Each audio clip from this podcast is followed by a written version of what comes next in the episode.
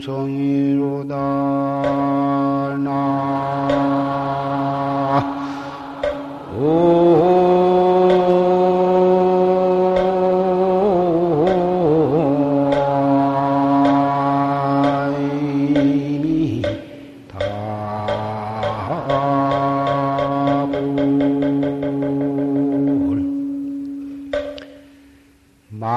산 홍록이 개묘체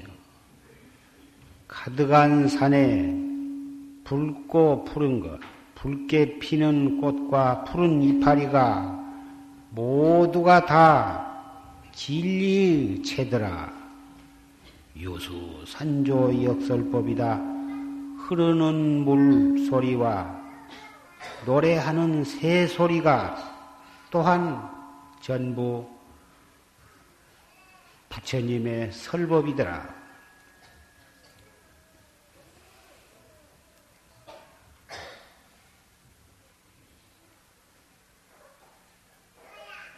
부처님 하면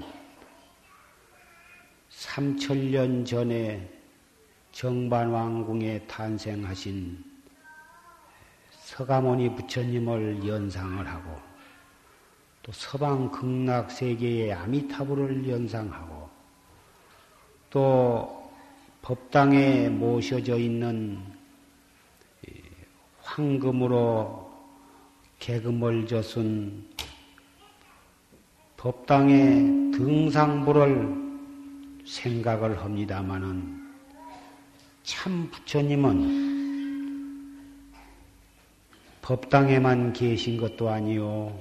삼천년 전에 네팔국에 태어나신 그 십달 대자가 출가하셔서 견성성불하신 그 부처님만이 부처님이 아니고 온 산에 가득한 붉은 꽃과 푸른 이파리가 낱낱이 다 부처님의 모습이더라 말이고 부처님의 설법 법문 하면은 해인사의 팔만 대장경을 연상을 하고 법화경이나 금강경 또는 화엄경, 판야심경과 같은 이런 문자로 된 경전만을 생각하기가 쉽습니다마는 부처님의 참 설법은 흐르는 물소리와 노래하는 새 소리가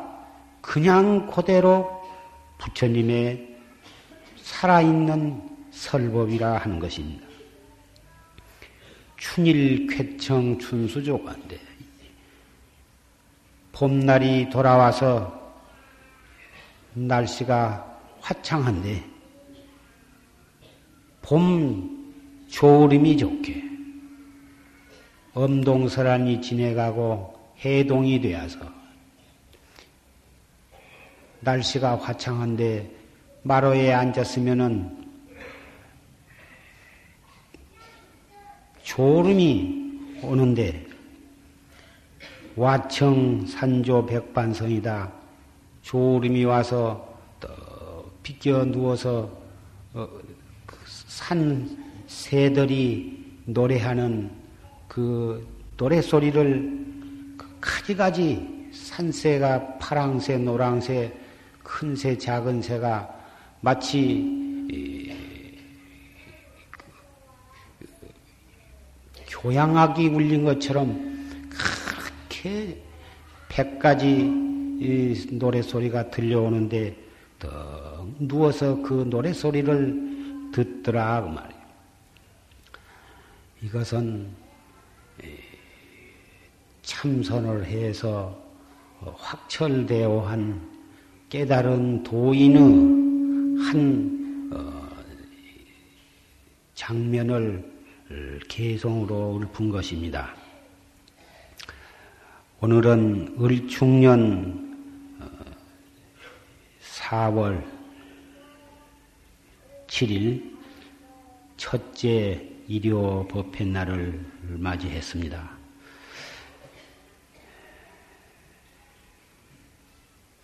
그렇게 추웠던 삼동이 지내고 어, 어느덧 4월을 맞이했습니다. 세월은 이렇게 잠시도 쉬지 않고 흐르는 물처럼 날 시위를 떠난 화살처럼 이렇게 쏜살같이 흘러가고 있습니다. 세월이 흘러가고 어, 추나 추동이 사시절이 이렇게 돌아가는 것은 하나도 특별할 것도 없고 이상할 것도 없고 깨달은 경계에서 본다면 이것이 모두 부처님이 서가모니 부처님이 출세하시고 미륵불이 또 출세하신 모습이며 삼세 제불이 쉴 사이 없이 상주설법을 하신 모습이지만은 나를 깨닫지 못한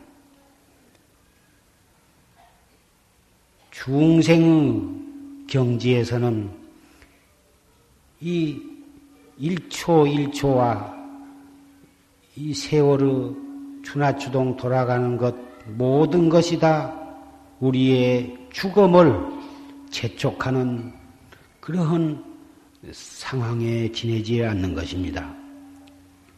어째서 깨달은 분상에는 이것이 뭐다 설법이요, 부처님이요, 바로 이것이 극락세계요, 적광토인데 깨닫지 못한 사람에게는 이것이 죽음을 하루가 지내가면 죽을 날짜가 하루 다가와지고 어, 해가 한 번 떴다가 지면 사형 언도를 집행하는 날이 하루 다가서고 죽을 날이 가까워지게 되는 것입니다.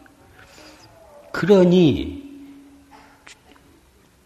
깨달은 부처님이나 깨닫지 못한 우리 중생이나 똑같이 다 깨달을 수 있는 그 불성을 가지고 있으면서 깨달은 분은 하루하루 사는 것이 진리의 세계에서 극락 세계에서 노래하고 춤추고 하루를 갖다가 그렇게 유유자적하게 지내는데 우리 깨닫지 못한 사람은 하루하루를 지내는 것을 마치 사형언도 집행날을 기다린 것과 같은 그러한 마음으로 하루를 지내게 되니 이 얼마나 안타까운 일이겠습니까?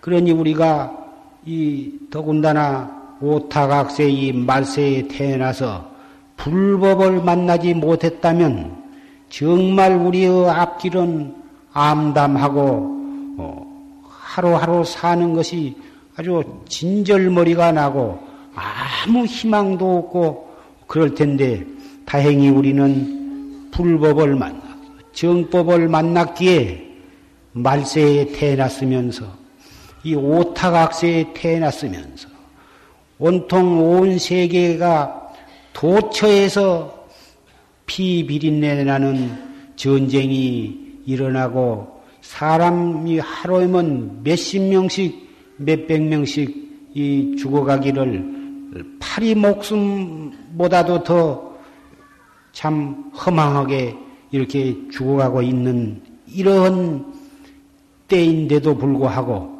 우리는 정말 이, 이 허망한 몸뚱이를 이 세상에 이 시기에 받아난 것을 너무 타행하고 경행하게 생각하게 된 것입니다. 불법은 바로 이 생사 속에서 생사 없는 도리와 하나가 되는 것이 생사를 버리고 영원을 찾는 것이 아니라 생사 속에서 생사 없는 도리를 깨달아서 실천을 하는 것이 바로 우리 불법인 것입니다. 산에 봄이 오면 붉고 누린 꽃이 피고 파란 잎이 피고 한 것이 하나도 특이할 것이 없고 해마다 돌아오는 봄이면은 그런 꽃이 피고 잎이 피는 것이지만 깨달은 눈으로 보면 그것이 바로 부처님의 출현하신 모습이요. 흐르는 물, 노래하는 새소리가 그냥 그대로 화합경이요, 법화경이요, 금강경인 것입니다. 그러니 우리는 이, 이 불법을 만난 짐에 기억코 깨달아야만 하는 것입니다. 이 몸과 목숨을 바쳐서 나의 모든 것을 이 한 길에다 바쳐서 깨달음을 얻도록 노력을 해야 한 까닭이 바로 여기에 있는 것입니다. 우리 중생들에게 자기 자신, 자기의 마음자리를 깨닫게 하기 위해서 삼세제불과 역대 조사가 번갈아 가면서 출세를 하신 것입니다. 중생을 제도하기 위해서 출연을 하셨다. 우리는 그렇게 말을 하고 그렇게 믿고 있지만 제도가 무슨 물에 빠진 사람 이렇게 건져주듯이 그렇게 건져주는 것이 아니라 우리 중생으로 하여금 우리 중생들이 낱낱이 자기 몸뚱이를 끌고 다니는 자기의 주인공, 자기의 마음자리, 그것을 스스로 개발을 하도록 하는 것입니다. 스스로 자기가 자기 몸뚱이를 끌고 다니는 자기의 주인공, 자기의 마음자리를 확인시켜서 그것을 어, 잘 어, 갈고 닦도록 하면 그것이 바로 중생을 제도한 것이 되는 것입니다. 그래서 부처님께서 말씀하시기를 나는 어진 의원과 같고 어, 또 길을 알레하는 알레자와 같아서 약을 일러주면 환자 자신이 그 약을 잘 먹으면 병을 낫을 것이요. 길을 일러주면 그 일러주는 길에 길을 스스로 걸어가야 하는 것과 같은 것이다. 아무리 어진 의원이라 하더라도 환자 대신해서 그 약을 먹고 먹어줄 수도 없는 것이며 아무리 알레를 잘한다 하더라도 본인이 걸어가야지 본인이 걸어가지 아니하면 어떻게 해볼 수가 없는 것이다. 이러한 말씀을 하셨습니다. 조실 스님께서 이 주안 이 용화사 이 자리에 오셔서 20 어, 성상을 한결같이 대자비의 문을 열어서 어, 정법을 선양을 하시고 또 조실스님께서 열반하신 뒤에 10년을 걸쳐서 이 송담이 여기서 법표를 가져오고 있습니다만은 다른 것이 아닙니다.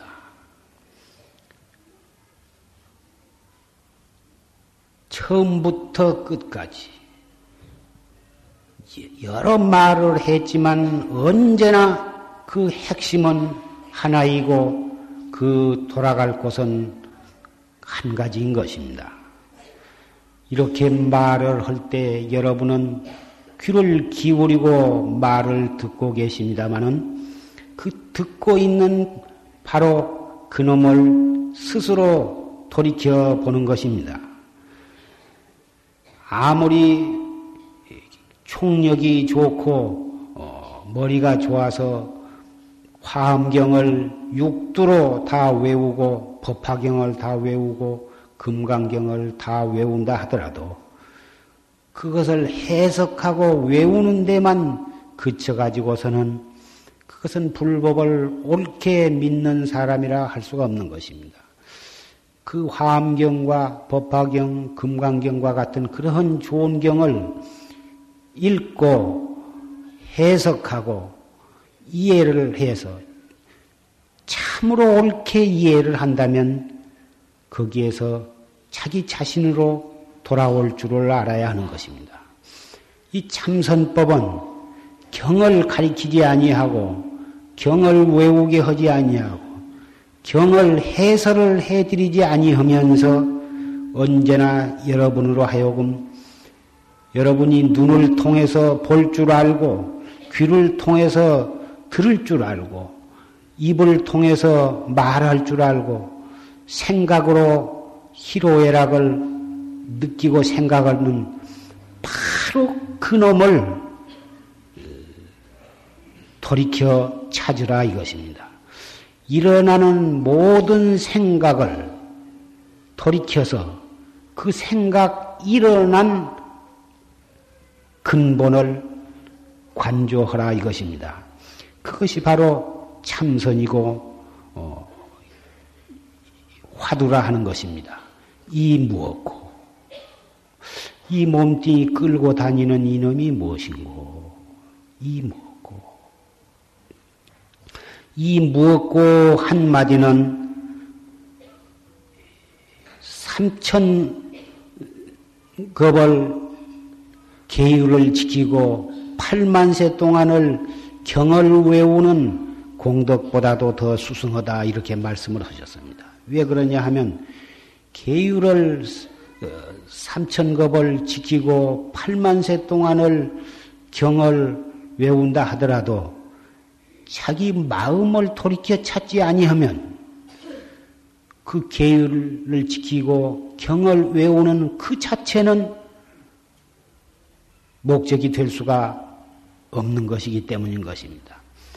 개울을 잘 지키고 경을 외우되 바로 참나를 깨닫기 위해서 경을 읽고 계율을 지키는 것이지 계율을 지키는데 목적이 있고 경을 외우는데 목적이 있다고 생각한다면 그것은 경을 잘못 외우는 것이고 계율을 잘못 지키는 것이 되는 것입니다. 계율이라든지 경은 온전히 자기 자성을 깨닫게 하기 위한 좋은 방편이요 길이 될지언정 그 자체가 불법의 목적이 아니기 때문에 그런 것입니다. 이 무엇고는 너무 맛이 없는 소리고 하루 이틀 내지 한 달, 두 달 해봐도 재미가 없는 것입니다. 되는 것 같지도 않고 안 되는 것 같지도 않고 만날 해봤자 죽 떠묵은 자리와 같아서 무엇이 효과가 좀 나타났으면 좋겠는데 이렇다 할 효, 효과도 나타나지 아니하고 누구에게 나는 이 참선을 해서 이만큼 어, 무엇이 얻어졌다 하고 내 보일 것이 있었으면 참 좋겠는데 1년, 이태, 3년 법문을 듣고 참선을 한다고 해봤지만 사실은 뭐 내놓을 만한 것이 없습니다. 학원에 다니면서 글씨를 배운다든지 또는 사군자를 배운다든지 무슨 음악을 배운다든지 하면 한 달만 배워도 제법 내놓을 것이 있고 두 달만 배워도 이만한 것을 나는 하게 되었다 하고 긍지를 가질 수가 있는데 이 참선은 정말 3년, 10년을 했어도 이런 것을 나는 얻었다. 이렇게 내놓을 만한 것이 없습니다. 그 내놓을 만한 없는 것이 사실은 공부를 옳게 해 간다고 말할 수가 있습니다만은 이 참선을 해 가지고 밤에면 환히 불이 켜지고 어, 또 가만히 눈 감고 있으면 아, 내일은 누가 나를 찾아오겠다 이걸 알고 어, 뭐, 이 다음에 손자를 낳겠다 또는 딸을 낳겠다 뭐 그런 것이 알아지고 이렇게 된다면 그 사람은 참선을 잘못한 것입니다. 정말로 올바르게 참선을 하면 무엇이 보이는 것이 있을 수도 없고 알아지는 것이 있을 수가 없는 것입니다.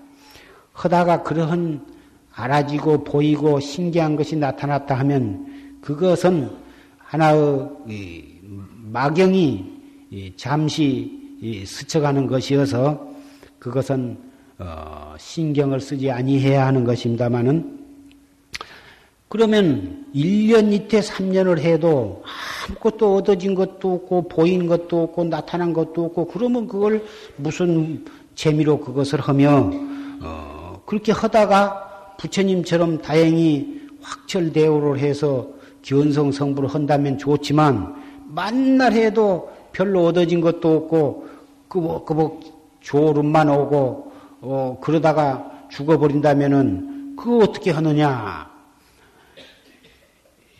어떻게 그러한 막연한 공부를 갖다가 사람들에게 권고를 하고 자꾸 이목고를 하면 좋다. 그렇게 할 수가 있느냐.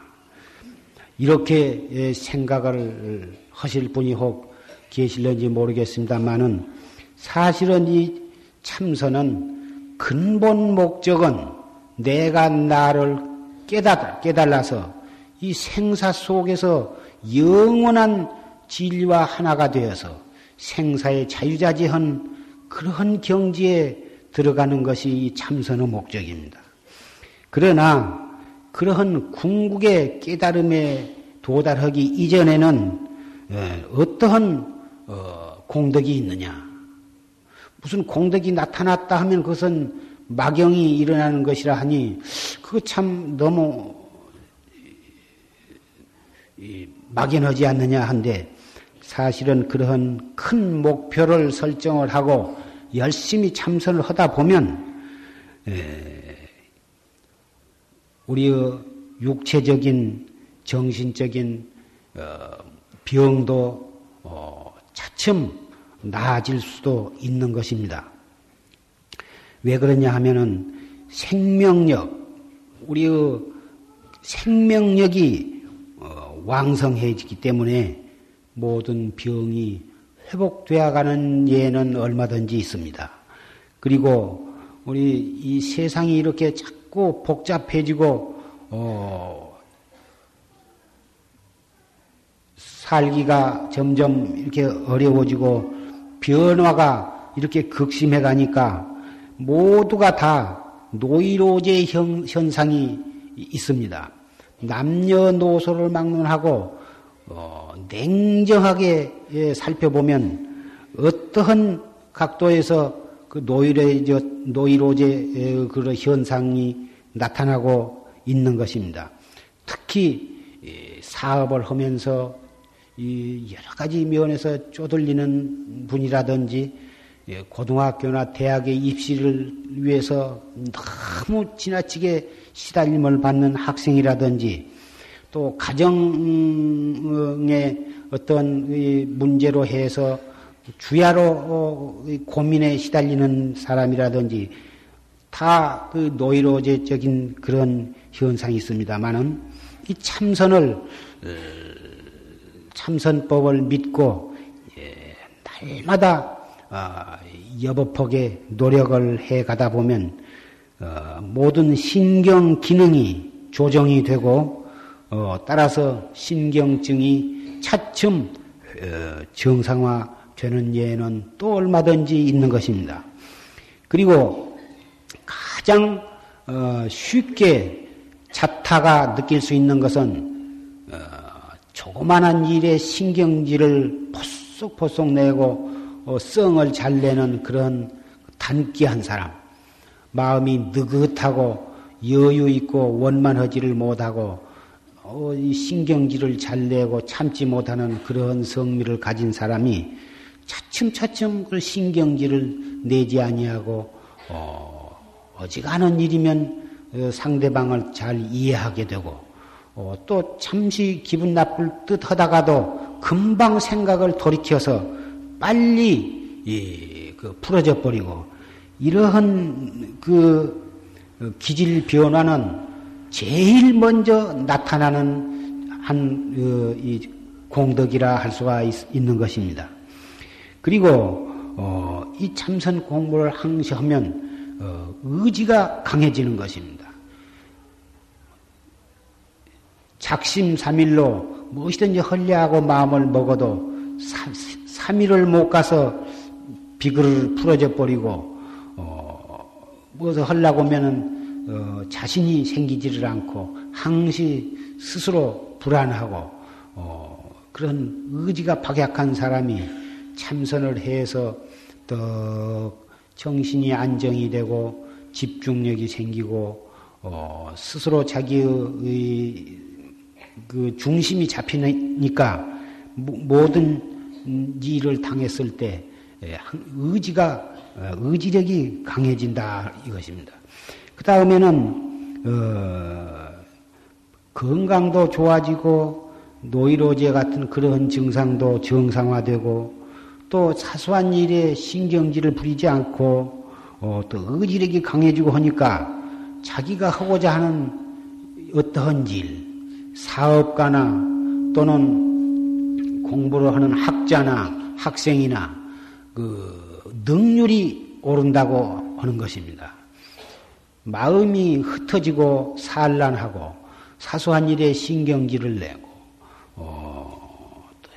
몸의 건강도 좋지 못하고 정신도 정, 정당, 정상적이지 못되고 하면 무슨 일을 한들 그것이 제대로 될 리가 있겠습니까? 이 참선을 하면 에, 능률이 오르게 된다고 하는 것을 또 어, 말씀을 드릴 수가 있습니다. 그리고 어, 정신 집중력이 생기고 또 창조력이 생기고 지적 기능이 이, 개발이 되니까 아, 머리도 좋아진다 이렇게도 그런 면도 있는 것입니다. 그 다음에는 앞에 말한 그런 여러 가지 점이 차츰차츰 좋아지니까 인격이 조정이 된다. 앞에 몸이 건강하지를 못하고 정신이 그 정상적이지를 못하고 사소한 일에 신경질을 내쌓고 의지가 박약하고 모든 일에 능력이 오르지 아니하고 그러니까 그리고 정신 집중력이 없어서 어, 항상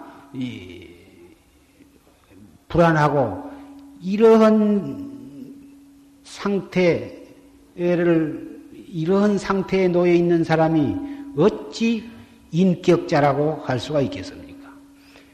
그와 반대로 그런 것들이 모두가 정상화되고 잘 중심이 낙한, 잡혀나가니까 스스로도 편안하고 의젓할 뿐만 아니라 가족들이 볼 때나 일가 친척이 볼 때나 직장에서나 학교에서나 회사에서나 어디를 가더라도 아, 그분은 옛날과 영판 달라졌다. 어째서 그분이 옛날에는 그러지를 못했는데 저렇게 참 훌륭해졌을까? 그래서 그분을 참 인격자로 모두 존, 존경하게 되고, 어, 그분을 받들게 되고, 그분을 따르게 되는 것은 너무나 당연한 일이라 할 것입니다. 이러한 것들은, 어, 모두가 이 참선을 꾸준히 해 나감으로 해서 자기도 모르는 사이에 차츰차츰 향상되어 가고 개선되어 가는 이 참선의 공덕이겠습니다만은 참선은 비단 이런 것만을 위해서 이러한 조그마한 목적을 위해서 참선을 하는 것은 아닙니다. 그러나 큰 목적, 내가 나 자신을 깨달아서 진리와 하나가 되어서 인격을 완성하고 나아가서는 일체 중생을 어, 진리의 세계로 인도하려는 그러한 원대한 목표를 향해서 공부를 하다 보면 앞에 말한 바와 같은 그러한 여러 가지의 좋은 공덕을 우리는 얻을 수가 있습니다. 이러한 마음을 가지고 어, 참 참선이라는 것은 좋은 것이다. 아까 말한 그 여러 가지 그 좋은 것들 중에 한 가지만 얻어진다 해도 충분히 해볼 만한 가치가 있거든. 하물며 이 자세를 바르게 하고 호흡, 단전 호흡을 바르게 하면서 이 무엇고 하고 이 몸뚱이 끌고 다니는 자기의 주인공을 항시 돌이켜 찾는 이건 이러한 간단한 방법만으로 그와 같이 여러 가지 것이 좋아지고 여러 가지 것을 얻게 된다면 그것은 이 형식적으로 조금씩 하다 말 것이 아니라 아주 본격적으로 한번 해볼 만한 일이 아니겠느냐. 부인은 아침에 뭐 일어나서 어, 좀더 이부자리 속에 같이 누워 있지 않고 일찍 뽀로 일어나서 참선한다고 앉았으니 항상 이 남편보다도 이 절을 더 좋아하고 참선을 더 좋아하고 하니 불만을 품었었는데 이제부터서는 그럴 것이 아니라 내가 먼저 일어나서 참선을 한번 해봐야겠다. 어찌 남자로 태어나 가지고 그런 인격을 완성하는 그 수행에 있어서 여자에 뒤질 수가 있느냐. 이래 가지고 거사가 먼저 앞장을 쓰고 이것을 해 나간다면 그 가정이야말로 정말 어, 행복하고 모범적인 가정이 되어서 그 가정은 바로 항시 부처님이 부처님과 모든 이 보사님이 관세음보살과 같은 그런 거룩한 예, 불보살님이 그 가정에 예, 머물러 계시게 될 것입니다. 불보살이 절에 모셔 있는 이 등상불 부처님한테 가서 절만 해도 업장이 소멸이 되고 소원을 성취하거든. 직접 자기 가정에 살아계신 불보살이 왕님에 계신다면 그 가정에 행복의 꽃이 피고 소원의 소원 성취를 얻을 수 있다고 하는 것은 너무나 당연한 일이 아닐 수가 없는 것입니다.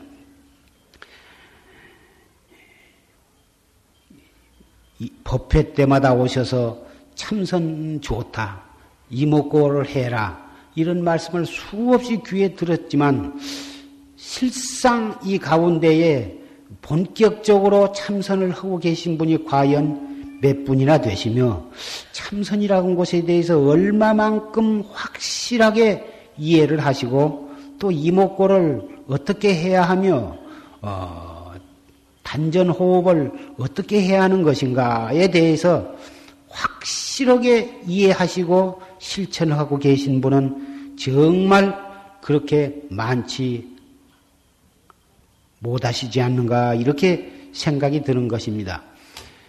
참선은 첫째 자세를 바르게 해야 하는 것입니다. 물론 그 이 가부자나 반가부자 를 하는 것은 이것이 참선의 기본 자세이기 때문에 아침 저녁으로 또는 시간이 있는 대로 이 가부자나 반가부자를 항상 익히해서 습관을 들이도록. 처음에는 발목이 아프고 다리가 아프고 허리가 아프고 몸이 아프고 그렇지만 그러한 고비를 참고 견디면서 꾸준히 하면 나중에는 한 시간을 까딱 하지 않고 앉았어도 아무렇지도 않고 두 시간 내지 서너 시간씩을 앉았어도 다리가 저린 법이 없이 아무렇지도 않게 됩니다. 그러나 이 참선은 오랫동안 앉았는 것만이 좋은 것이 아니고 앉았거나 섰거나 상관없이 마음이 안정이 되어서 한결같이 화두에 대한 의심, 이 무엇고 한그알 수 없는 그 의심 덩어리가 우리의 단전에서 어, 흩어지지 않도록 잘 공부를 해 나가야 하는 것입니다. 그러나 가부자나 반가부자는 참선의 기본 자세인 만큼 기본 자세를 잘 익히는 것은 서서도 할 수 있고 걸어가면서도 할 수 있고 누워서도 할 수 있고 차를 타거나 일을 하면서도 할 수가 있게 되어야 하는 것입니다. 행주 좌와 어묵 동정 어디서 언제 무엇을 하고 있을 때라도 이 공부가 가부자를 하고 앉았을 때처럼 어, 똑같이 잘 되도록 우리는 훈련을 쌓아가야 하는 것입니다. 그러나 일단은 그 기본 자세를 잘 익히는 것이 순서적으로 당연한 것입니다. 기본 자세는 바로 이 가부자, 반가부자인 것입니다. 어, 오른 다리를, 오른 발을 왼쪽 무릎에다 올려놓고 또 왼 발을 오른쪽 무릎에다 올려서 이렇게 다리를 이렇게 해서 딱 앉고 그리고 손은 어, 오른손 위에다가 왼손을 포개 놓고 엄지 손가락을 이렇게 해서 딱 맞대서 이렇게 만들어 가지고 이것을 배꼽 앞에 아랫배 있는 데다 갖다가 딱 이, 놓는 것입니다. 이렇게 한 다음에는 몸을 좌우로 서너 번 흔들어서 딱 이렇게 중심이 잡히도록 딱 해놓고서 어, 눈은 평상으로 뜨고 이는 지그시 물고 혀는 위로 꼬부려서 입천장에다 갖다 딱 어, 대는 것입니다. 예, 이것이 참선하는 데의 기본 자세입니다. 눈을 넘어 뚝 부릅뜨면 어, 산란하고 눈을 넘어 감으면은 어, 혼침에 떨어지기 쉽고 또 눈을 감고 하면은 처음에는 좀 어, 밖에 경계가 보이질 아니하니까 잠잠하고 조용하고 어, 공부가 더 잘 된 것 같이 느껴지지만 눈을 감고 참선을 해버릇하면 나중에 에, 이상한 그 헛것 환상 같은 것이 나타나기도 하고 또 이 망상이 가라앉아서 심경이 고요해지면 그때는 혼침에 자기도 모르는 사이에 혼침에 떨어지기가 쉽기 때문에 참선하는 데 있어서 눈을 감고 익히지를 말고 눈을 항상 평상으로 떠서 자기 앉은 자리에서 어, 약 2m나 3m 정도의 눈을 떨구고서 떨구되 의식적으로 어느 한 점을 응시하거나 주시를 해서 아니 되는 것입니다. 2m나 3m 지점에다가 콩 같은 것을 하나 갖다 놓고 그것을 갖다가 이 응시하는 예, 그렇게 하면 좋을 것이다 해서 어, 그 서양 사람이 그 참선을 소개하는 책을 보니까 그렇게 하는 것도 좋다고 써진 것을 내가 본 일이 있습니다만은 그것은 유치원 학생들에게는 혹 그 콩을 놓고 어, 여기 봤다 저기 봤다 하지 말고 그 콩을 한 30분 꼼짝 말고 뒤다보고 있으라. 이렇게 해서 어, 유치원 학생에게 참선을 시킬 때는 혹 그런 방법을 써볼 수도 있는 있을런지 모르겠습니다만은 어른들은 그렇게 하시지 말고 그냥 눈을 평상으로 뜨되 에, 의식적으로 어느 한 점을 응시하지는 말고 다만 눈을 그 2m 지점에다가 떨구기만 하되 의식적으로 어떤 점을 응시를 하지 말아라. 그렇게 하고서 숨을 될 수 있으면 빨리 가득 들어 마시되 가슴이 가슴에 가득 차도록 숨을 들어 마시는 것입니다. 한번 여러분 해보세요. 들어 마시세요. 가득 들어 마셨으면 더 이상 참을 수 없을 때까지 참고 있다가 입을 조금 벌리고서 입으로 후 하고 다 내뿜어 보세요. 그러면 가슴이 미어질 듯 가득했던 가슴이 더 이상 어, 바람이 한 점도 남지 않도록 완전히 다 토해내는 것입니다. 다 뱉은 다음에 또 수르르 또 들어 마시는 것입니다. 또 가슴을 약간 드는 듯 하면서 가슴이 미어지도록 들어 마시는 것입니다. 다 들어 마셨으면 더 이상 참을 수 없을 때까지 참았다가 또 입으로 후 하고 내뿜은 것입니다. 이렇게 두 번 내지 세 번을 하고 나면 가슴 속에 있는 묵은 공기가 어, 가슴 속에 구석구석이 있던 묵은 공기가 완전히 다 밖으로 다 나가고 새 공기가 가슴 속에 들어오게 되는 것입니다. 이, 것이 바로 이 참선에 들어가는 이 단전 호흡에 들어가는 준비 호흡이라 하는 것입니다. 이렇게 준비 호흡이 세 번이 끝났으면 그 다음에는 이제 본 어, 호흡으로 들어가는데 본 호흡은 음, 아까처럼 빨리 그리고 가슴이 미어지도록 잔뜩 들어 마신 것이 아니라 조용하게 들어 마시는 것입니다. 조용하게 스르르 코로 들어 마셔요. 들어 마실 때 가슴이 미어지도록 들어 마시는 게 아니라 가슴은 그대로 놔두고 배꼽 밑에 아랫배 단전이 볼록 해지도록 하면서 들어 마시는 것입니다. 이 들어 마신 공기가 이 가슴을 통하고 웃배를 통해서 아랫배까지 이렇게 해서 밀어 넣는다고 이렇게 생각하고 하면 큰일이 나는 것입니다. 왜 큰일이 나느냐? 아무리 들어 마셔서 아랫배까지 보내려고 해도 가슴, 이 가슴까지 뱉기는 바람이 들어가지 않습니다. 왜 그러냐? 허파가 이 가슴에만 있고 허파 밑에는 횡경막, 가로막이 있어가지고 그 가로막 밑에까지는 바람이 들어가지를 않는데 그놈을 억지로 들어 마셔가지고 아랫배까지 넣으려고 하니까 이 가슴에 콱 맥혀가지고 처음에 한두 번은 괜찮은데 열 번, 스무 번 하루 이틀 하다 보면 나중에는 이 오목 가슴 눌러보면 아프고 답답하고 어, 뻐근하고 어, 밥을 먹어도 소화가 잘 안 되고 이렇게 되는 것입니다.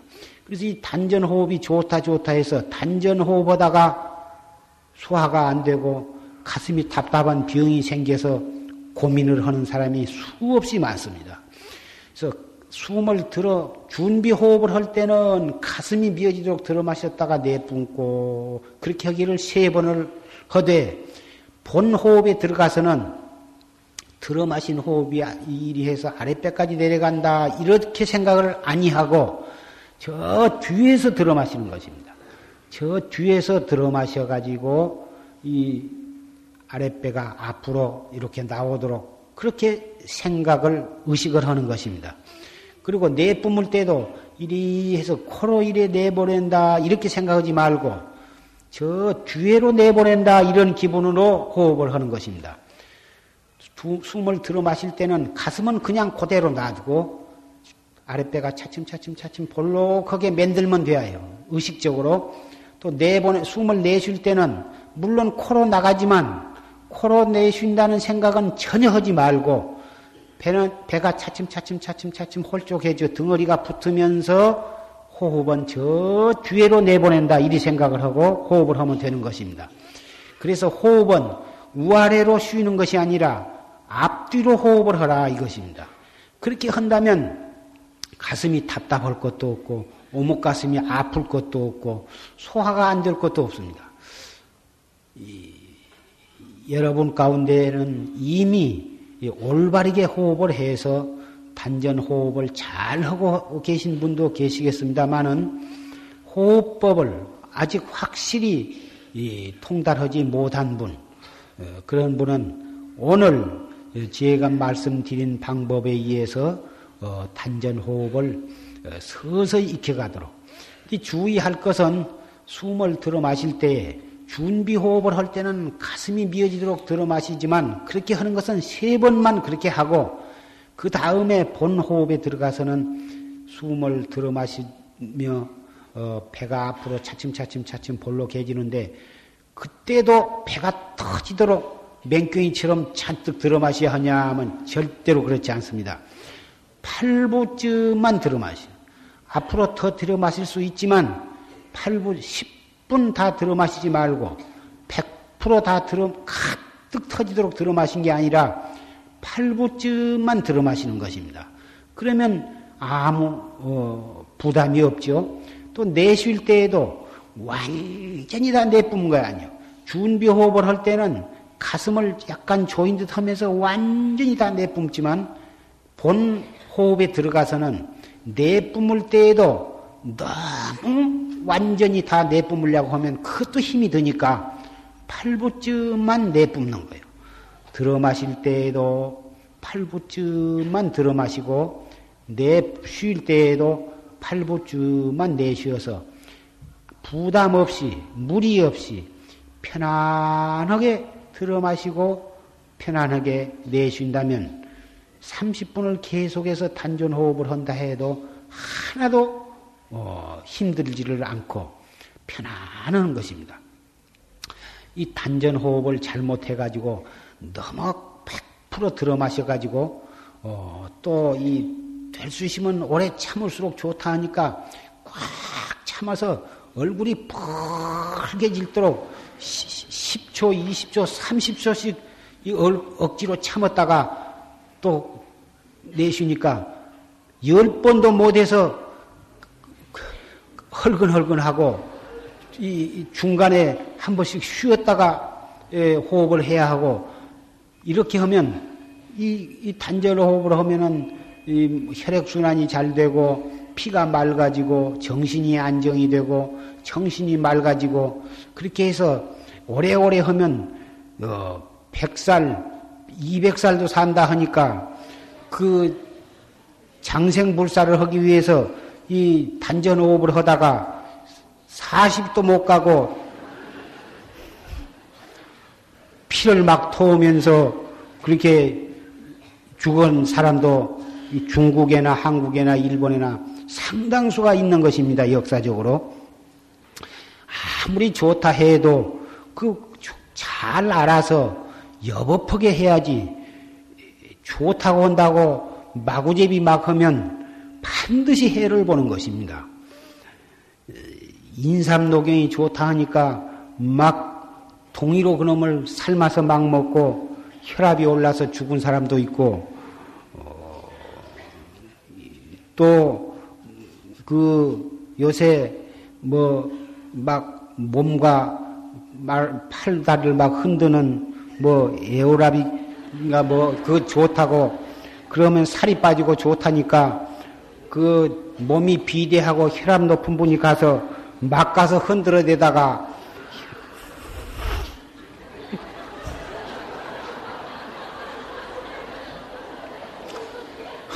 혈압이 막 오르고 해서 그 허리 아픈 생병을 얻어가지고 아주 이 병을 얻은 그런 예도 있다고 말을 들었습니다만은 이 참선법도 생사해탈하는 큰 좋은 것이지만 이것도 방법을 잘 모르고 자기 식으로 자기 나름대로 그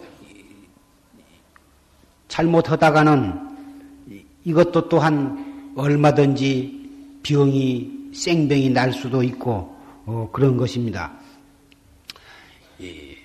이, 이 호흡법도 잘 알아서 하되 제일 중요한 것은 무리가 없이 하라. 숨 한 번 들어 마셨다가 들어 마시는 시간이 약 3초. 들어 마셔가지고 8, 8부쯤 들어 마셨으면은 일단 딱 정지해가지고 약 3초 동안을 딱 정지를 했다가 또 조용하게 내쉬는데 내쉬는 시간은 약 3, 4초 내지 4, 5초 조금 길게 시간을 잡는 것은 좋습니다. 그래서 처음 시작한 분은 숨 들어 마셨다 잠시 정지했다가 내쉬는 거 합해서 10초 내지 12, 3초 이런 정도로 하면 괜찮을 것입니다. 그것도 걸어다니다가 왔거나 다른 박제를 한 뒤끝에는 그렇게 안 됩니다. 그때는 숨이 급하면 급한 대로 어, 숨이 짧으면 짧은 대로 하다가 차츰 차츰 무리 없이 익혀 나가야지. 그래서 석 달이나 1년, 3년 나가면 어, 이 숨도 차츰차츰 길어져서 숨 한 번 들어 마시다 내쉬는데 한 20초도 걸리기도 하고 30초도 걸리기도 하는데 그것도 그 체질 따라서 숨이 긴 사람도 있고 짧은 사람도 있습니다.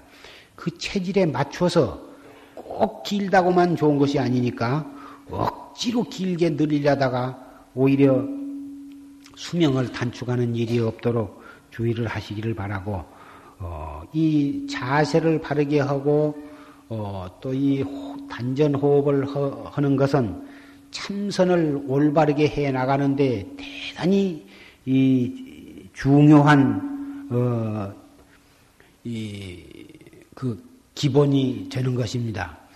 기초가 되는 것인 만큼 어, 앉는 자세를 어, 익힐 필요가 있습니다.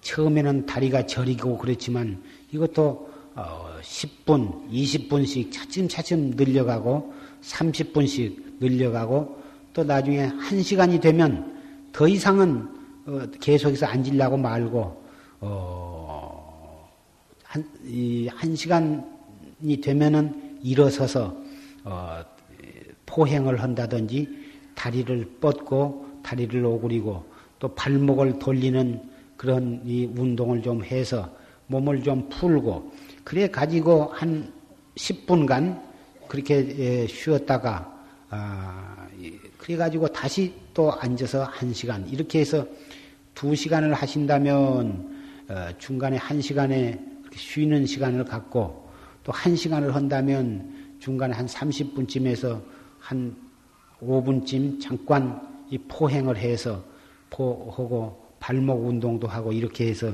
중간에 그런 포행 시간을 갖고 이렇게 해서 지혜롭게 해 나간다면 아무 그 부작용은 없이 공부는 나날이 익숙해질 것입니다. 이렇게 해서 자세와 앉는 자세와 호흡을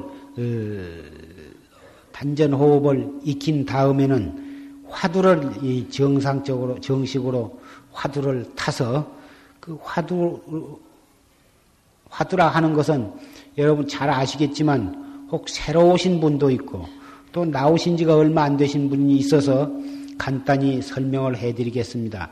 화두라 하는 것은 공안이라고도 하는데 이 화두라 하는 것은 어떤 공부해 나갈 때 우리의 어, 정신을 갖다가 아, 집중하는 데 필요한 어떤 문제라고 과제라고 이렇게 쉽게 이 얘기를 할 수가 있습니다.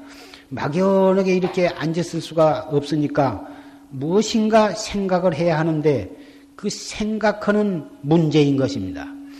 예를 들자면 이러한 그 화두라고 하는 이 화두라 하는 것이 문헌상에 오른 것만 해도 1700 개나 되는데 이 1100, 1700 가운데에 가장 어, 우리가 이 알아듣기 쉬운 한 문제를 어, 말씀을 하겠습니다.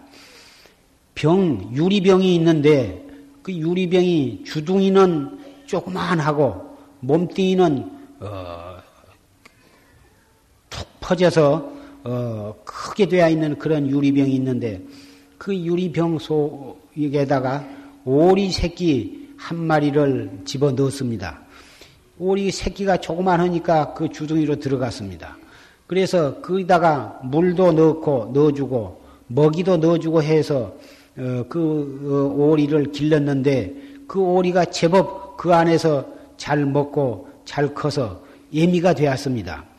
근데 그 오리를 꺼내야겠는데 유리병도 깨지 아니하고 오리도 조금도 상하지 않고서 어떻게 했으면 그 오리를 꺼낼 수가 있느냐 이러한 문제인 것입니다.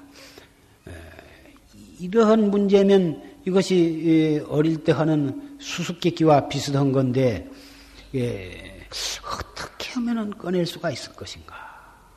어떻게 하면 유리병도 깨지 아니하고 오리도 다치지 않게 아주 통째 그 오리를 밖으로 꺼낼 수가 있을 것인가?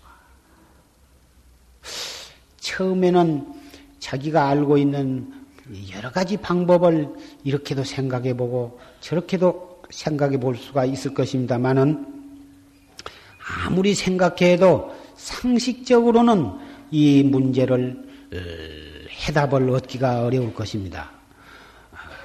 병을 깨지 아니하면 오리를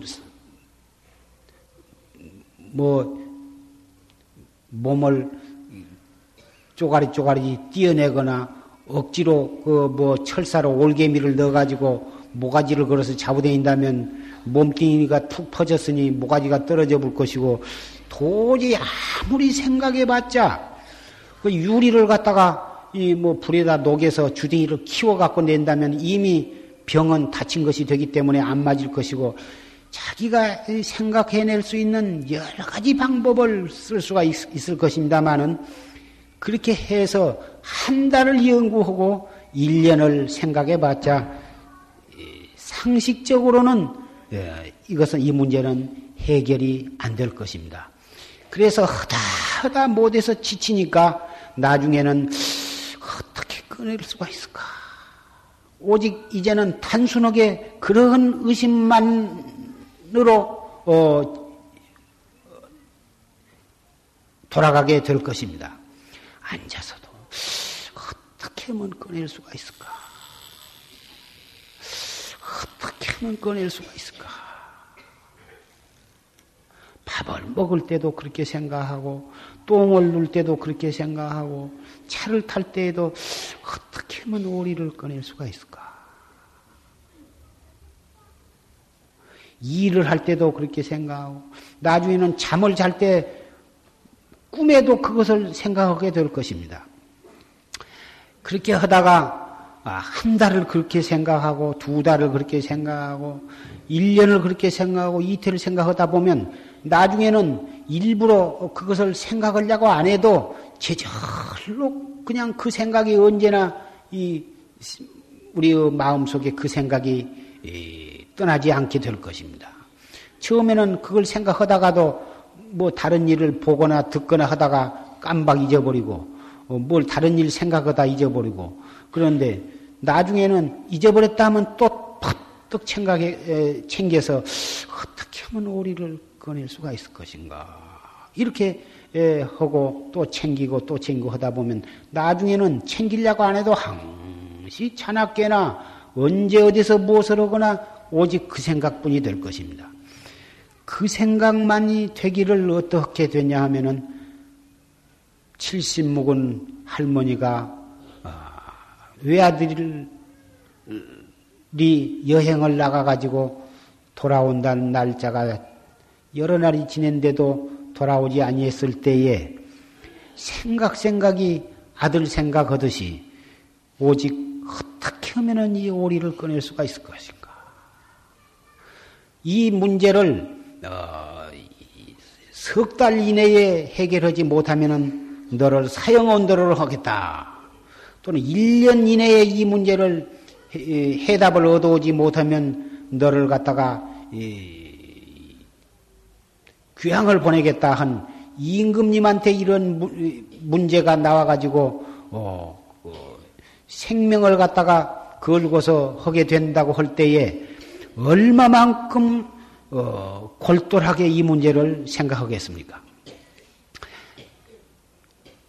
이 오리 이 유리병 속에 들어있는 어, 오리를 꺼내는 이런 문제는 흡사 이것도 이 공안이지만 마치 어린이들한테 그 수수께끼와 문제와 같은 그런 종류의 공안이지만 이 어른들도 한번 생각해 볼 만한 일인데 여러분에게 그동안에 하던 어, 이 무엇고 화두라든지 또는 묻자 화두라든지 어, 또는 이 판치생모나 정전백수자 같은 이미 들고 있는 화두를 내동댕이 쳐버리고 이제부터서는 유리병 속에 오리 꺼내는 화두를 해야겠다 이러라는 것이 아닙니다.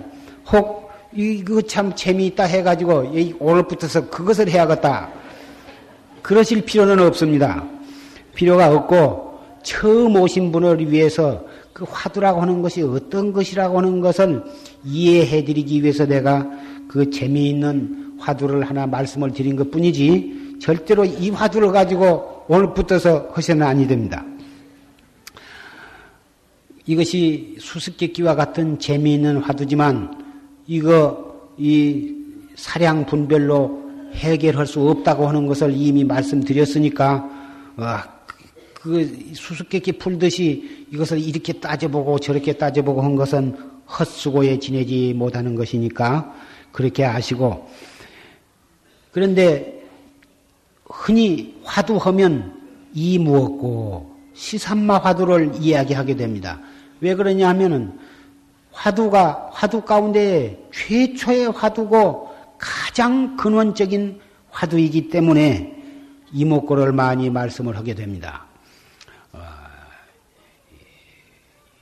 화두라고 한 말은 어, 임재 스님 이후로 어, 임재종에서 이 화두라고 한 말을 쓰게 되었습니다마는 임재 스님 이전에 육조 스님도 화두라고 하는 말은 사용하지 아니했지만 내게 한 물견이 있으니 위로는 하늘을 기둥하고 아래로는 땅을 떠받치며 어, 발기로는 해보다 더 받고 검기로는 오칠보다도 더 검는데 행 항상 일용 가운데 있으되 동용하는 가운데 있으되 동용한 가운데에서 거두었지 못하니 이것이 무슨 물결이냐 이렇게 제자들에게 말씀을 했습니다.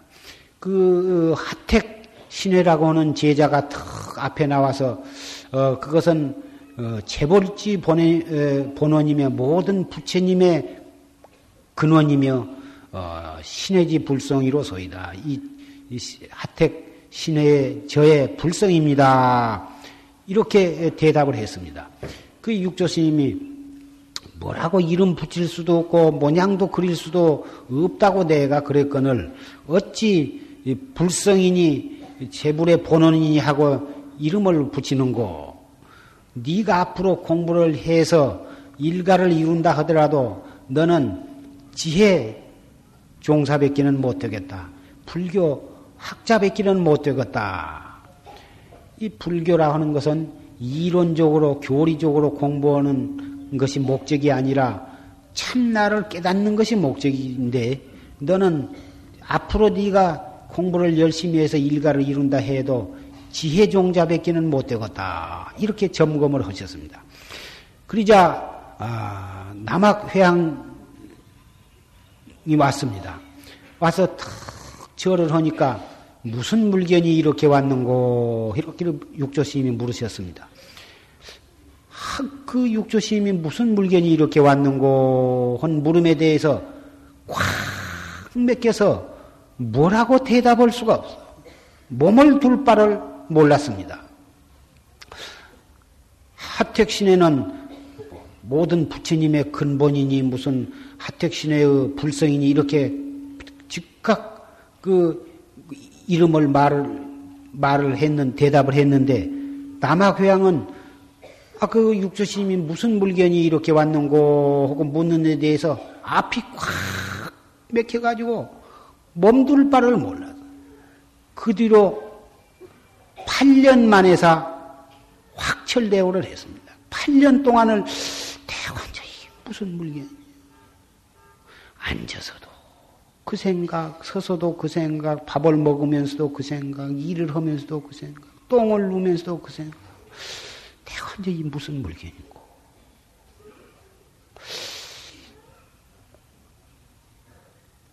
이렇게 하기를 8년 만에 사 확철대오를 했어. 그래가지고 육조심 앞에 가서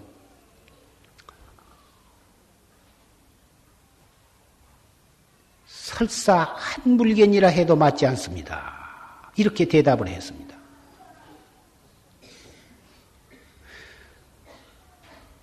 도리어 그러니까 육조심이 환과 수중, 수증부와 도리어 닦아 증할 것이 있느냐? 수중은 즉 불무원이와 오렴은 즉 부득입니다. 닦아 증할 것이 없들은 않지만은 오렴은 없습니다. 이렇게 대답을 했습니다. 너도 또한 그렇고 나도 또한 그렇다. 이렇게 해서 인가를 받게 된 것입니다. 이 참선법, 활구 참선법은 이론적으로 연구하는 것이 분석하고 따지는 것이 아닙니다. 사량 분별로 더듬어 찾는 것이 아닙니다. 남학 괴양선사처럼 대틈 처음부터 꽉 맥혀버려야 하는 것입니다. 캄캄한 밤에 기둥에 이맛박을 부딪힌 것과 같은 캄캄한 갑자기 걸어가다가 기둥이나 벼란박에 이맛박을 부딪혔을 때 그때 상황이 어떻습니까? 앞주시 딱 끊어져 버린 것입니다. 다뭐꽉 맥혀가지고 알 수 없이 이 무엇고 그뿐인 것입니다. 이렇게 꽉 맥혀서 앞주시 끊어져야 그 공부를 옳게 해 나가는 것이지. 이리 따지고 저리 따지고 자기가 알고 있는 지식과 상식, 이론, 무슨 철학, 뭐 불교의 경전에 있는 부처님 말씀 그것을 갖다 아는 대로 끌어다가 이렇게 분석을 하고 종합을 하고 비교를 하고 적용을 하고 이렇게 해서 공부를 하는 것이 아닙니다. 정전, 백수자도 그렇고 마삼근도 그렇고 무자 화두도 그렇고 어, 시산마도 그렇고 무슨 화두를 어느 큰 스님한테 탔던지 간에 한 번 탔으면 그 화두 공부가 잘 되거나 못 되거나 못 될수록에 그 화두 하나에 전력을 쏟을 것이고 잘 된다 하더라도 기쁘다 하는 생각을 내지 말고 다 모두 알수 없는 의심 이 무엇고 무자 화두를 한 분은 어째서 뭐라 했는고 다 이렇게 지어갈 따름인 것입니다. 꽉 맥혀서 답답하고 알 수가 없지만 조금 더 조급한 생각을 낼 것이 없고 또 그렇게 해 가다 보면 화두가 순이하게 들려서 어, 의심이 예, 예, 순일하게 들린다 하더라도 화두가 동로한다 하더라도 기뻐하는 마음을 내지는 내서는 안 된다. 기쁜 마음을 내면 이미 화두는 어, 달아나 버리고 기쁜 마음의 마구니가 벌써 침입해 들어온 것이고 안 된다고 짜증을 내고 번외심을 내면 이미 번외의 마구니가 내 마음에 침입해 들어온 것이라. 그래서 이 공부는 잘 된다고 해서 기쁜 마음도 내서는 아니 되고 잘 안 된다고 해서 짜증 낼 일도 아닌 것입니다. 다 뭐 단전 호흡을 하면서 숨을 쭉 들어 마시면 아랫배가 볼록해지는데 볼록해지거든 약 3초 동안 딱 정지했다가 또 조용하게 내쉬면서 이 먹고 하면서 숨을 내쉬는 것입니다. 그러면 숨이 다 나가면 배가 홀쭉해지죠. 그럼 또 술 들어 마시면은 아랫배가 볼록해지는데 볼록해지거든 딱 정지한 상태에서 약 3초 동안 머물렀다가 또 숨을 내쉬면서 이 무엇고 이렇게 해 나가는 것입니다. 처음에는 숨을 내쉴 들어 마셨다 내쉴 때마다 화두를 들고 하지만 차츰차츰 익숙해지면 꼭 숨을 내쉴 때마다 화두를 들지 아니해도 됩니다. 들었던 화두, 이 뭐고 한그알 수 없는 의심이 있으면 그냥 화두는 더 들지 않고 그 있는 의심을 묵묵히 반조를 하면 되는 것입니다. 그래서 화두는 한 번 들고서 숨은 세 번, 네 번, 다섯 번 내지 열 번을 쉬어도 그 화두 의심이 그대로 있으면은 덮치기로 화두를 들지 않다가 화두가 자기도 모르는 사이에 없어지거나 딴 생각이 일어났다 하면 그때 가서 또 화두를 또떡 한 번씩 챙기는 것입니다. 이렇게 해서 일구월심 해가면 처음에는 그렇게 들려고 해도 깜빡한 사이에 달아나 버리고 들면 또 달아나 버리고 하는데 나중에는 들지 아니해도 제절로 화두가 항상 들어져 있게 될 때가 반드시 오는 것입니다. 그때는 그것을 갖다가 공부가 많이 익숙해진 증거인 것입니다. 예, 힘을 쓰지 아니해도 제절로 공부가 되어가니까 힘을 덜게 된다. 힘 덜게 되는 것을 등력이라 힘을 얻는 것이라 이렇게 고인네들은 예, 표현을 했습니다. 이 공부의 제일 중요 주의할 것은 사량 분별로 따지지 말 것이며 어, 설사 공부가 헐려, 들려고 안 해도 체질로 화두가 순일하게 잘 들리고 의단이 동로한다 해도 좋아하는 마음, 환심을 내지 말 것이다. 또 공부가 순일하게 잘 되어갈 때 빨리 깨달았으면 이럴 때 누가 나로 하여금 탁 깨닫게 해줬으면 그런 생각도 내지 말 것이다.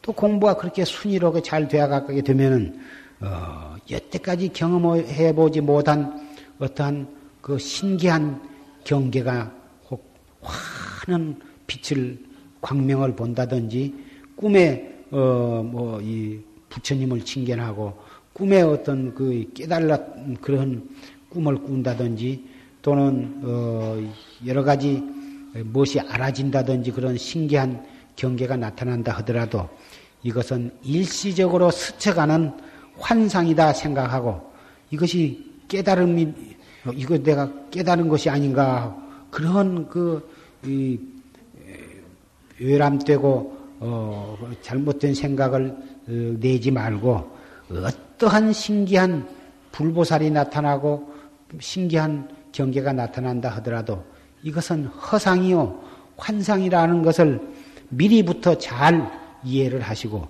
그런 뒤에 현혹되지 말고 집착하지 말고 일어나거나 말거나 그냥 내버려 두고 정신만 탁 챙겨가지고 눈을 뜨고서 화두를 챙겨 나가면 그러한 경계는 금방 저절로 없어지고 마는 것입니다. 스승을 바로 만나지 못하고 어, 어떻게 해야 옳게 해 나가는 것인가를 잘 모르는 사람은 공부하다가 이런 허상과 환상과 막영이 나타나면 이것이 이거 도통한 것으로 착각을 하고 그것에 기쁜 마음을 내고 그것에 집착을 하고 신경을 써가지고 영영 사도에 빠지고 어, 이, 갔다 가면 정신병자가 되고 하는 예도 가끔 있습니다. 그래서 이 공부는 시작할 때부터서 바르게 시작을 해야 하고 중간에도 바르게 해 나가야 바른 깨달음을 얻을 수가 있는 것입니다.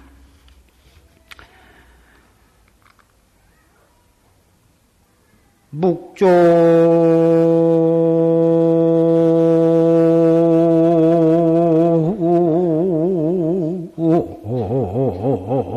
시규구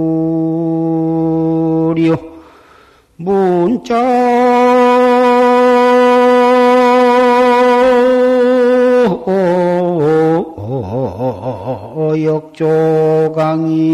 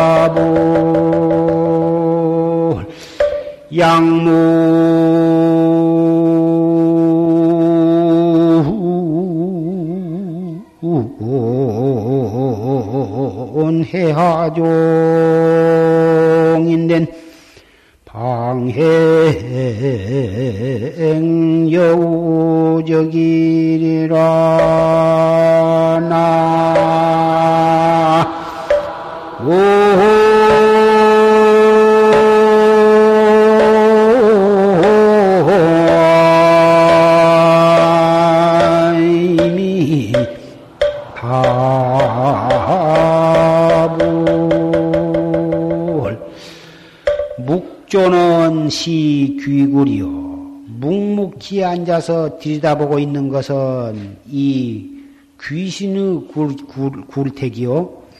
문자는 역조강이다. 문자 이론으로 따져 들어가는 것은 이것은 다 이 찌개기더라고 말이에요. 참선을 하되 자세를 바르게 하고 호흡을 바르게 하면서 화두에 대한 의심이 동로하도록 잡두리를 해 나가야지 화두가 없이 화두에 대한 의심이 없이 그냥 조용한 경계만을 묵묵히 지켜나가는 그러한 공부는 이것은 묵조사선이라 해가지고 이것은 아무리 평생을 들여다보고 있다 하더라도 이것은 귀신 굴 속에서 살림살이를 하는 것이라 해서 영원히 깨달을 뿐이 없는 것입니다. 설사 오신통이 난다 하더라도 이것은 정법이 아니고 외도선이 되는 것입니다. 그리고 어, 아무리 부처님께서 설하신 경전이라 하더라도 경전을 우리 그 중생 분별심으로 사량 분별로 이리저리 따져서 해석을 하고 있다면 그것은 어, 곡식을 곡식에 바른 알곡을 먹지를 못하고 그 찌개기를 씹고 있는 것에 지내지 못한 것입니다.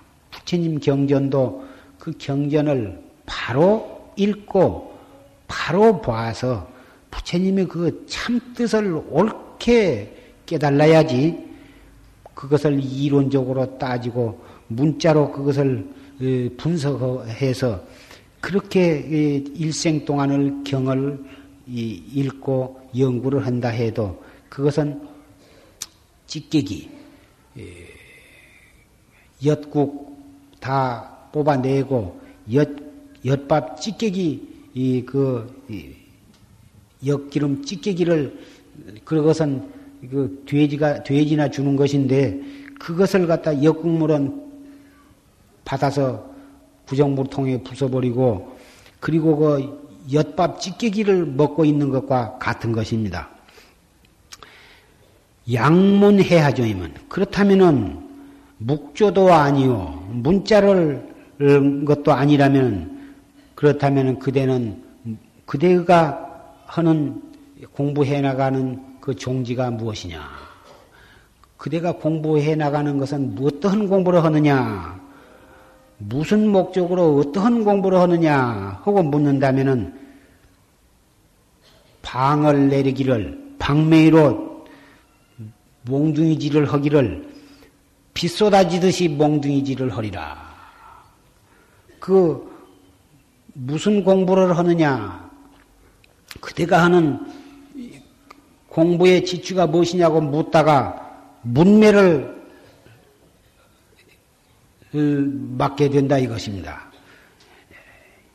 어째서 그대의 공부는 종지가 무엇이냐고 묻는데 방매질을 해야 하는 방매를 맡게 되느냐? 여러분이 참선을 열심히 하시게 되면 이 뜻을 스스로 아시게 될 것입니다. 앞으로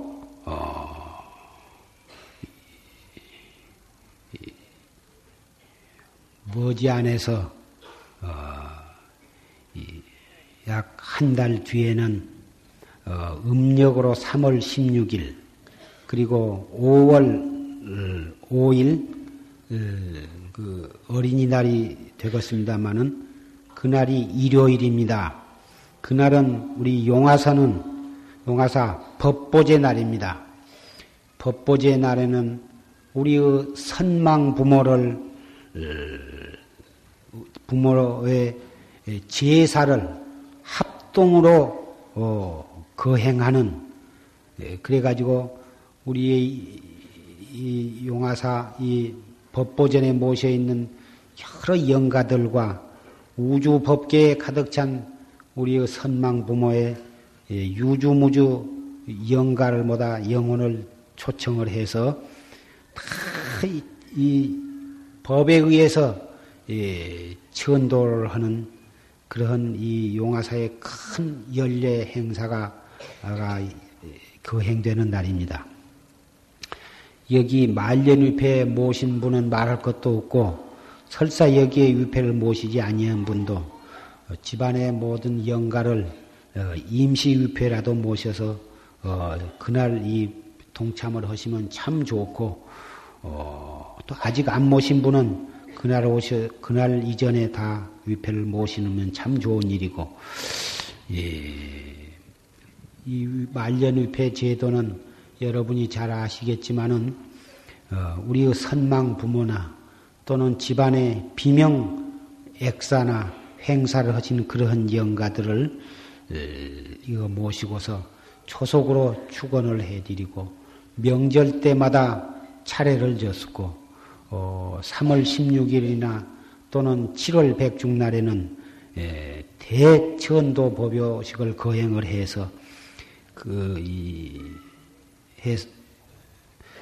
영가를 갖다가 전도하고 이 용화사가 역사가 있는 한 이 말년위패 영가들도 같이 이, 이 절에 이 법당에 모시고서 어, 축원해드리고 차례졌고 제사 지내고 천도해드리고 법회 때마다 영가들도 우리 살아있는 우리와 함께 그 법문을 들으시게 됩니다. 그래서 아까 삼귀를 하고 거량이라고 하는 어, 그 이 이 법주가 요령을 흔들면서 거량이라고 하는 법요식 순서가 있었는데 그 거량이 뭐냐 하면 우주, 이 법당에 계신 영가는 말할 것도 없고 우주 법계에 이 멀고 가까운 데에 있는 모든 영혼도 이 법상, 법당에 왕림을 해서 같이 법문을 들으실 수 있도록 청혼을 하는 것이 바로 이 거량이라 하는 것입니다. 청하지 아니하면 올 수가 없습니다. 그래서 청해야 떳떳하게 초대장을 가지고 참석을 하시게 되는 것입니다. 그래서 이 법회 때마다 이 지금 이 천여 명, 어, 이 사부 대중이 모이셨습니다만은 눈에 보이지 아니한 우리의 선망 부모, 인연 주인이 있는, 주인이 없는 모든 영가들도 다 이 자리에 참석을 하시게 된 것입니다. 그래서 백억 대중이라 하는 것입니다. 눈에 보이지 않는 인, 비인, 모든 그, 이, 영가들이 한량이 없는 것입니다.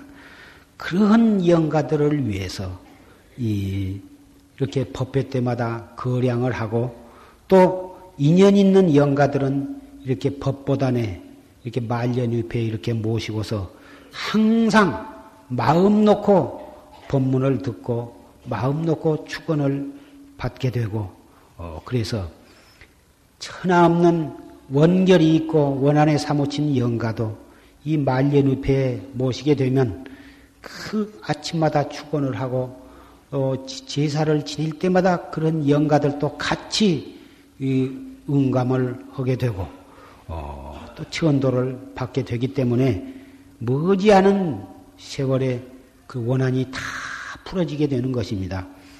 그래서 그 이 원한에 사무친 영가는 좋은 곳으로 떠나지를 못합니다. 그 원, 원결에 얽혀가지고 떠나지를 못하는데 이렇게 말년 의패에 모시고 축원을 해드리고 항시 좋은 법문을 듣고 하기 때문에 예, 원결이 봄눈 녹듯이 다 녹아서 환희한 가운데에 이 도량에 머물러 계시다가 인연이 도래하면 인도 환생을 하시거나 토솔천 내원궁이나 극락세계에 왕생을 하시게 되는 것입니다. 아, 여러분 아직 모시지 못한 분은 어, 속히 위패에 모시도록 하고 어, 돌아오는 어, 5월 5일 음력 3월 16일에는 한 분도 빠시지 말고 참석을 하시고 어, 많은 분들에게 그런 비명에 가신 영가로 인해서 집안이 편안틀 못하고 계속해서 재난이 끊어지지 않는 그러한 일가 친척과 이웃이 계시면은 서로 권고해서 여기에 위패를 모시도록 하고 법보 가족이 되어서 다 같이 최상승법에 귀해서 다 같은 도반으로서 이 도를 닦아서 어, 함께 성불을 하시게 되기를 부탁을 드립니다.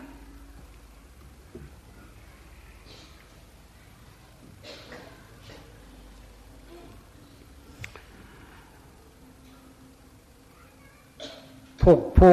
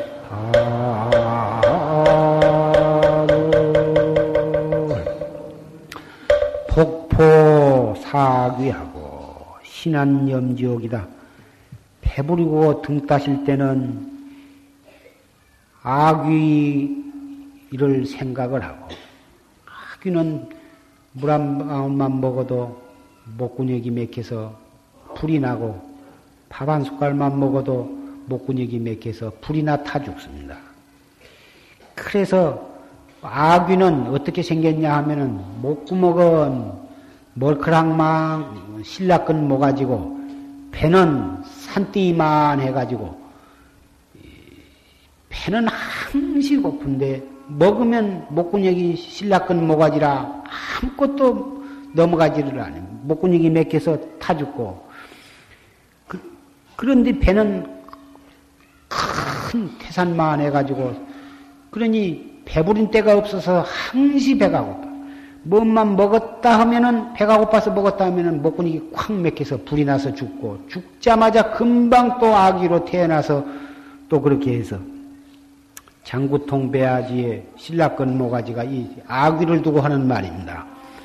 배부리고 지금은 배가 배부리고 등따시 잘 살지만은 도를 닦지 아니하고 그럭저럭 이 탐진치 삼독 속에 빠져가지고 이렇게 살다가는 머지 안에서 아귀가 될 것이다 하는 것을 생각을 하라고 말이에요.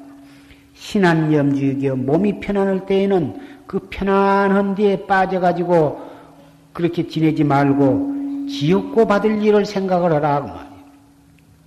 우선 잘 먹으니까 배가 부르나 지옥에 갈 것이 두렵고 우선 몸이 편안해서 좋기는 좋으나 그럭저럭 이렇게 편안히 살다가는 지옥에 갈 것을 한번 생각해 봐라. 인생 행락처 인생으로 태어나서 잘 먹고 잘 입고 그렇게 이럭저럭 그 즐겁게 지내다가는 세월은 유수와 같아서 눈 한 번 감아버리면 수만 번 내쉬었다가 들어 마시지 못하면 바로 내세다 그 말이야. 내세 지옥 아니면은 아귀도에 떨어질 것을 생각을 하라. 고인이 우리 중생들로 하여금 탐진치 삼독에 얽혀서 배불리 먹고 등 따시게 자고 편안히 살다가